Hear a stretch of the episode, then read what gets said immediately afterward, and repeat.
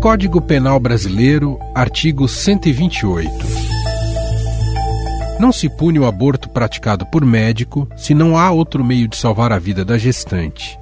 E se a gravidez resulta de estupro e o aborto é precedido de consentimento da gestante ou, quando incapaz, de seu representante legal.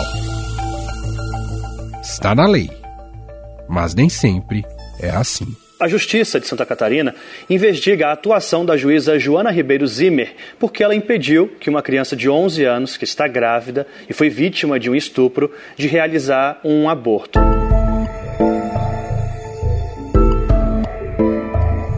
Uma gravação obtida pelo site The Intercept Brasil e divulgada em uma reportagem produzida em conjunto com o portal Catarinas causou comoção nacional.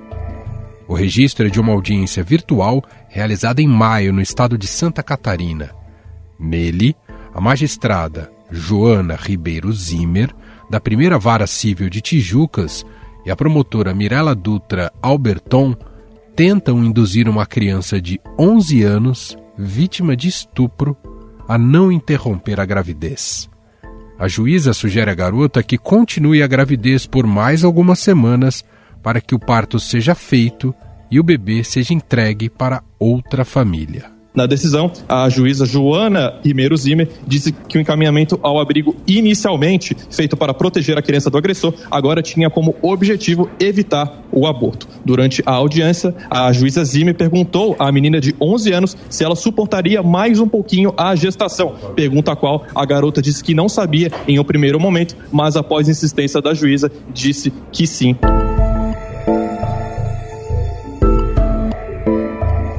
Joana Ribeiro Zimmer negou à vítima o direito ao aborto, apontando na decisão que a gestação da criança já tinha mais de 22 semanas. A juíza se manifestou ainda favorável a manter a gravidez, independentemente de a gestação provocar riscos à saúde da menina. A juíza diz: a gente tem 30 mil casais que querem o bebê, que aceitam o bebê. Essa tristeza de hoje para a senhora e para sua filha é a felicidade de um casal. Ela quis é, evitar esse aborto para que a criança fosse conduzida após o nascimento para adoção. E também a juíza Joana Ribeiro perguntou para a criança se ela gostaria de escolher o nome do bebê e se ela achava que o pai do bebê concordaria com a entrega para adoção. Lembrando, ela foi estuprada.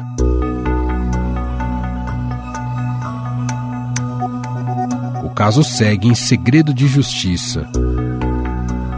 No início de maio, dois dias após a descoberta da gravidez, a menina foi levada pela mãe ao Hospital Universitário da Universidade Federal de Santa Catarina, em Florianópolis, para realizar o aborto. O protocolo desse hospital universitário, que é referência em interrupção de gravidez, lá eles fazem quando há a gravidez está em até 20 semanas. Essa menina que chegou lá, de 11 anos, criança, estava com 22 semanas e dois dias de gestação. Portanto, passava desse protocolo do hospital. E o hospital recomenda que, nesses casos, a justiça é que tem que autorizar, ou seja, é mais uma burocracia nesse sofrimento como um todo. O hospital realizou exames e pediu autorização judicial para interromper a gravidez. Foi daí que o caso chegou à justiça. Ontem, foi noticiado que a juíza Joana Ribeiro Zimmer deixou o caso. Ela foi promovida e transferida para outra cidade, medida prevista já antes da repercussão da audiência. O Conselho Nacional de Justiça abriu procedimento administrativo disciplinar para apurar a conduta da magistrada.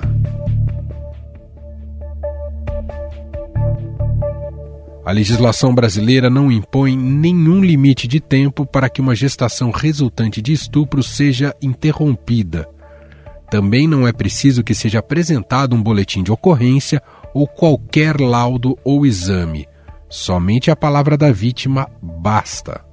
O Ministério da Saúde também recomenda que as gestantes sejam atendidas por, além de médicos, uma equipe multidisciplinar com assistentes sociais e psicólogos. Mas as leis e recomendações nem sempre são cumpridas e também não alcançam todos que precisam. É possível ver que esse tipo de procedimento está concentrado em apenas sete municípios: São Paulo, Recife, Rio, Salvador, Porto Alegre, Fortaleza e Belém. Nessas cidades foram feitos mais da metade dos abortos legais de janeiro de 2021 a fevereiro de 2022. Caso de Santa Catarina é apenas um entre tantos casos similares que repercutiram nacionalmente nos últimos anos. Em 2020, grupos religiosos e até parlamentares foram protestar em frente ao hospital de Pernambuco após decisão da justiça a favor da interrupção da gravidez de uma menina de 10 anos estuprada pelo tio.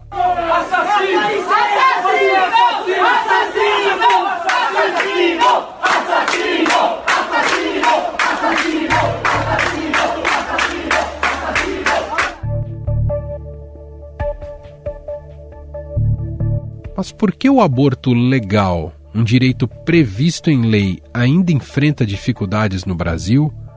O que casos como esse podem representar para as vítimas de violência?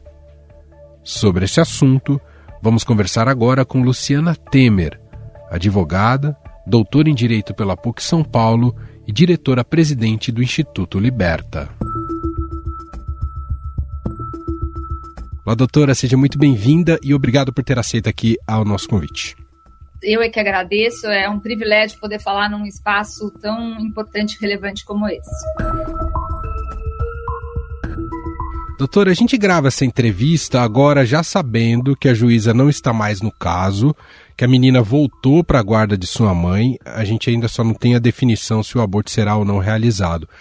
De qualquer modo, um importante estrago já está feito nesse caso como um todo. Não bastasse a violência em si, sofrida por ela, do estupro, soma-se a isso a violência institucional.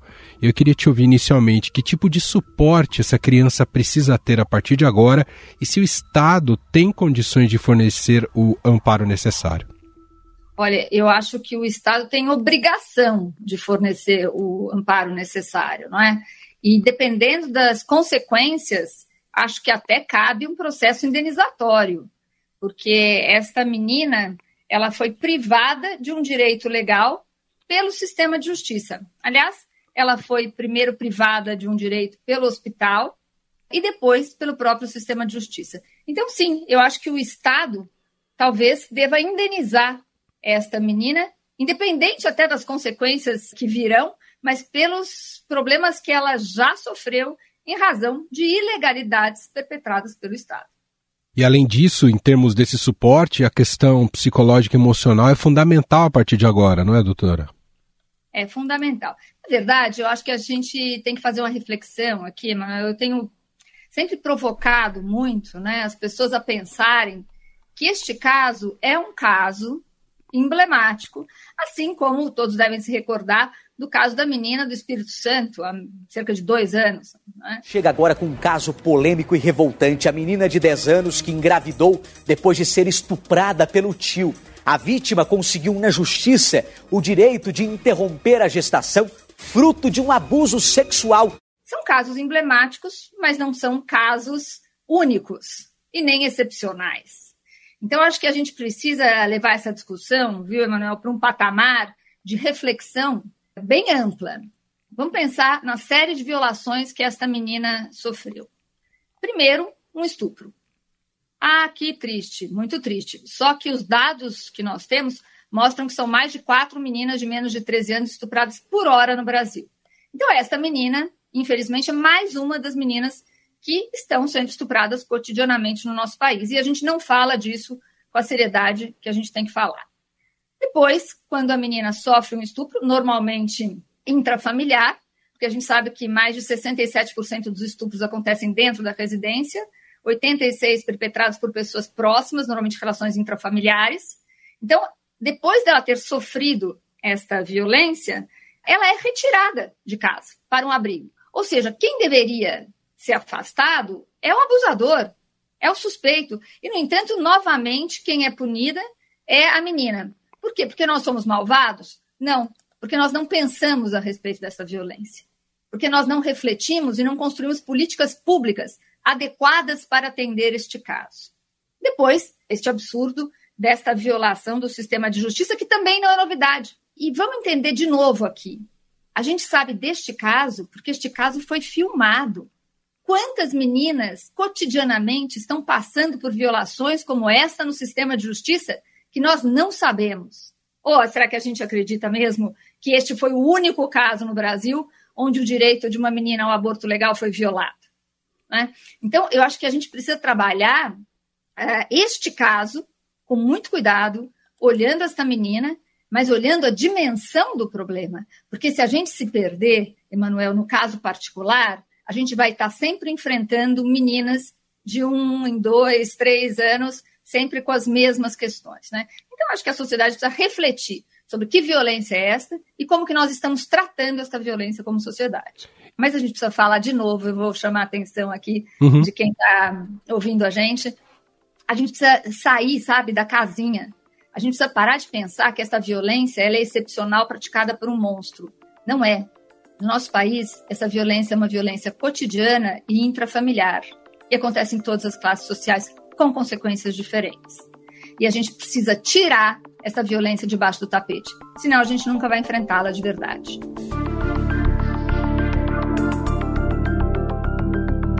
Em relação a esse despreparo do judiciário para lidar com casos como esse, qual é a natureza do problema em relação ao judiciário, já que há a lei, doutora?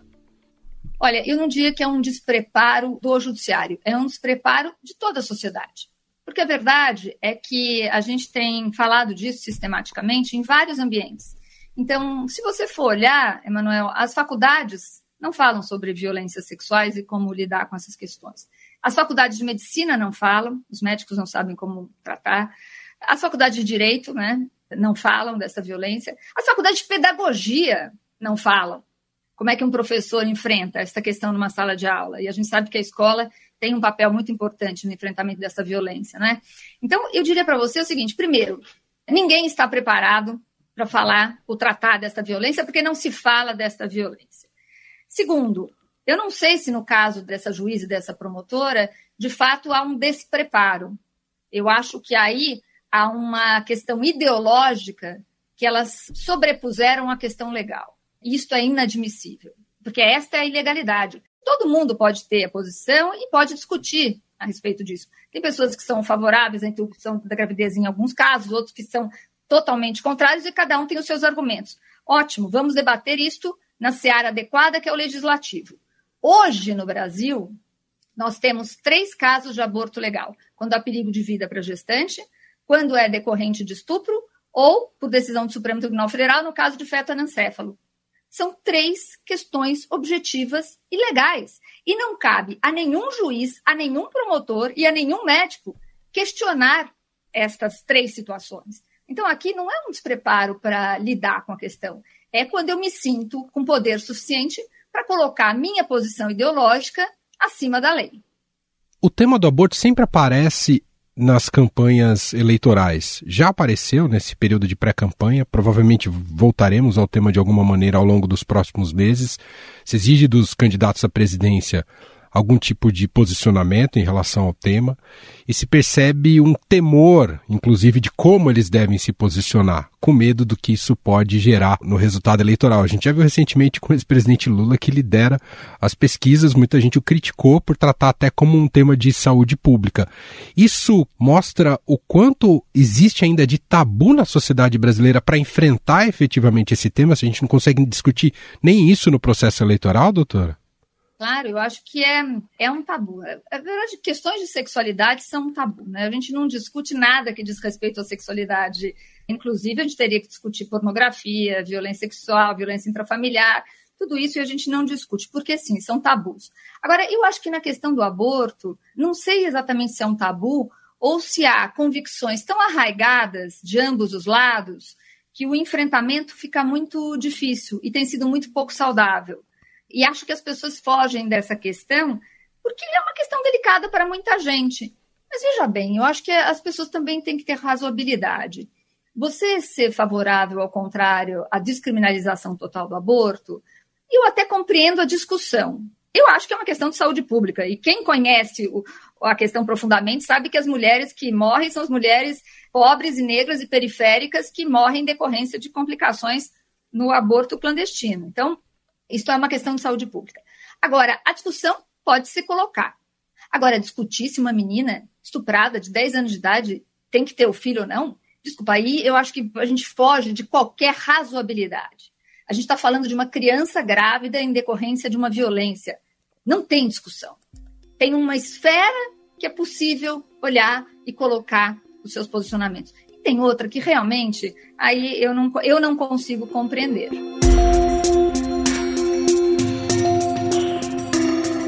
Doutora, você vem acompanhando uma evolução em relação a denúncias. A gente está vendo aqui um caso que depõe contra, né? Que não incentiva a denunciar casos de violência sexual. Mas isso, de uma maneira geral, olhando num período mais amplo, isso tem melhorado no país? Há mais incentivo e tem tido resultados melhores ou não?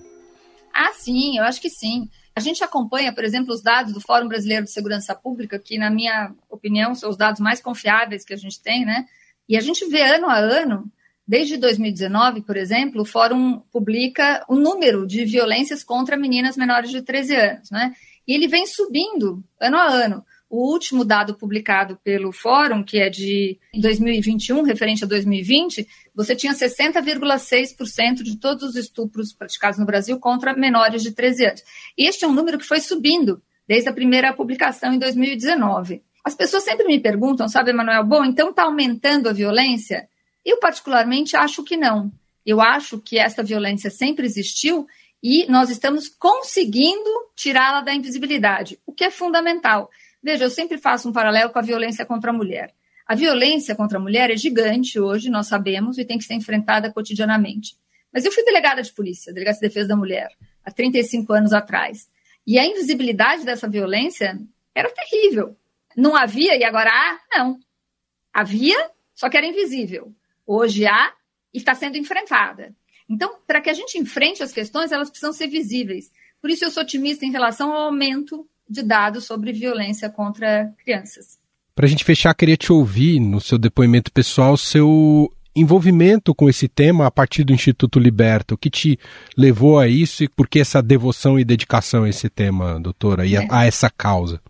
Eu adoro essa pergunta porque me obriga a confessar que essa não era a minha causa e que não fui eu que escolhi essa causa, que foi essa causa que caiu no meu colo. E eu confesso para você que quando eu fui convidada pelo Eli Horn, que é um grande filantropo, a montar o um instituto, eu perguntei para ele, doutor Eli, com tantas questões estruturais, por que, que o senhor escolheu esta causa? Porque eu enxergava essa causa, Manuel, como a maioria das pessoas que está nos ouvindo enxerga, como uma questão muito dura, muito dramática e triste, mas pontual. Um caso de polícia, que se resolve como caso de polícia cinco anos estudando esse tema, eu estou convencida absolutamente que essa violência é uma violência estrutural na nossa sociedade e que muitas das questões estruturais nas quais eu pensava, por exemplo, educação, evasão escolar, violência contra a mulher, que eu pensava quando eu perguntei para o Eli, na verdade, eu olho que tem origem e causa nesta violência. Então, hoje, eu tenho uma convicção absoluta. Eu brinco, sabe, Emanuel? Eu vi a luz e todo, quero que todo mundo veja? Pois é, eu vi a luz. E eu quero que todo mundo veja, entenda o tamanho dessa violência e os danos pessoais e sociais para a gente continuar de olhos fechados para esse enfrentamento. Muito bom. Nós ouvimos aqui a doutora Luciana Temer, advogada, diretora-presidente do Instituto Liberta, professora doutora em Direito pela PUC São Paulo, gentilmente aqui atendendo a nossa reportagem. Te agradeço demais pela entrevista aqui, doutora. Eu é que agradeço a oportunidade.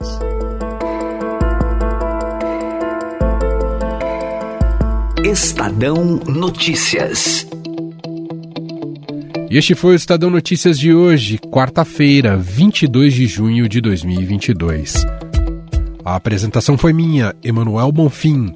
Na produção, edição e roteiro, Jefferson Perleberg, Bárbara Rubira, Gabriela Forte e Daniel Villanova.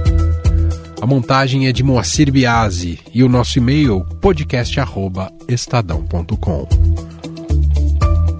Um abraço para você e até mais.